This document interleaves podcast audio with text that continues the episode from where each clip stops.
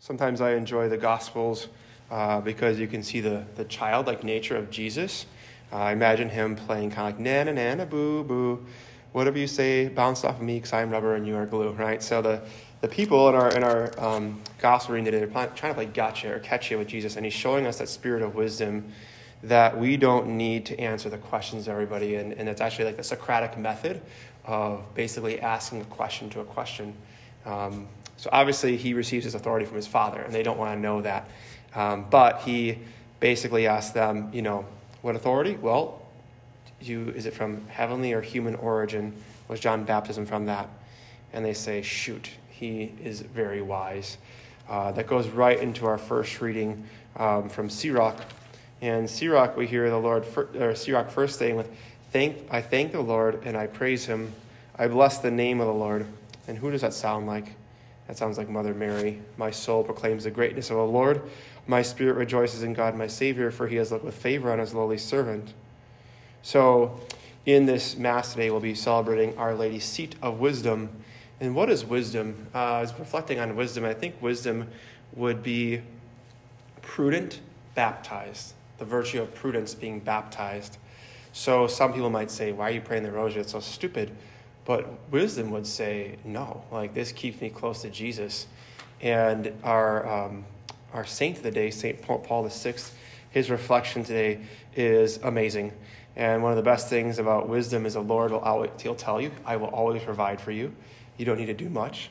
So I just want to read uh, the, the reflection from St. Pope Paul VI, and just to know how he talks about the importance of Mother Mary in our um, in our journey with Jesus so we can take prudence and baptize it and know that it's wisdom we should be praying for as uh, the Father does in uh, the book of Sirach as he writes to his son.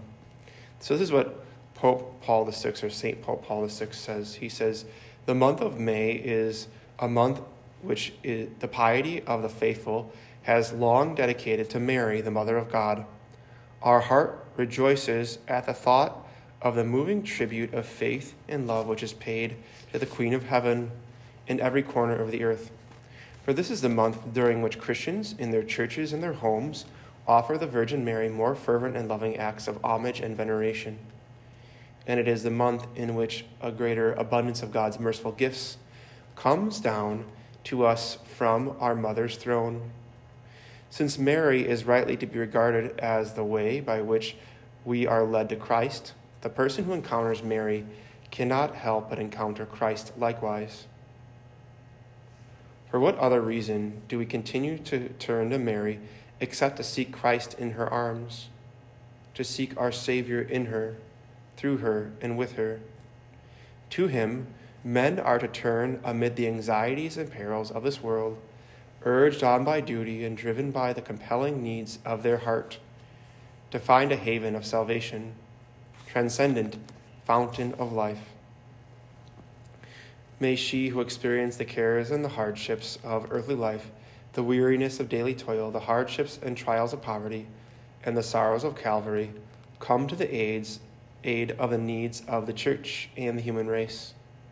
May she graciously lend an ear to the devout pleas of those all over the world who beg her for peace May she enlighten the minds of those who rule the nations. And finally, may she prevail on God, who rules the winds and the storms, to calm the tempests in men's war- warring hearts, and grant us peace in our day. What we seek is true peace grounded on the sturdy foundations of justice and love.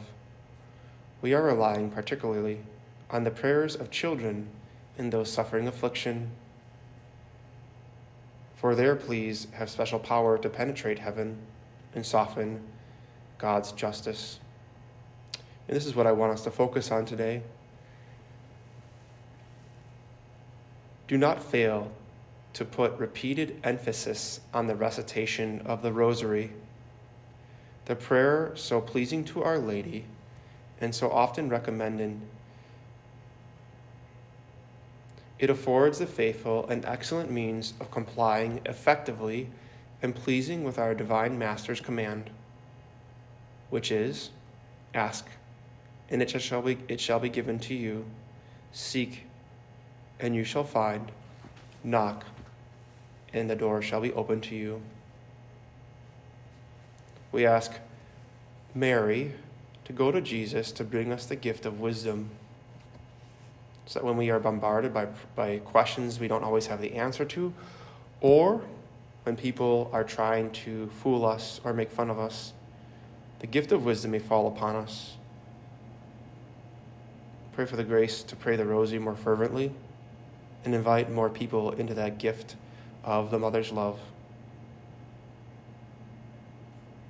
What do you need?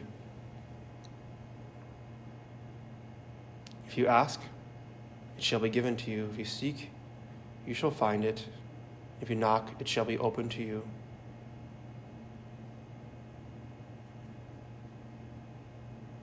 Would it be Jesus? Would you have the poverty that wisdom calls us to have, to know that all we need is Jesus? That is called poverty of spirit. And what, are we, what does Jesus say about those who have poverty of spirit? He, say, he says they are blessed. And when we come to know that all we need is Jesus, just as Mary knew that, all he says back to you is, All I want is you. Jesus wants us, he desires us. We take a moment of silence to ask for that gift of wisdom, to know that Jesus is all we need.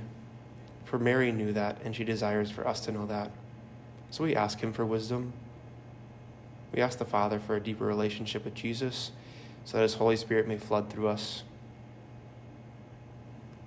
Our Lady, seat of wisdom, pray for us.